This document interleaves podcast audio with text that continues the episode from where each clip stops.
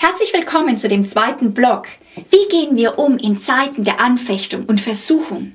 Gott möchte uns zu Überwindern machen.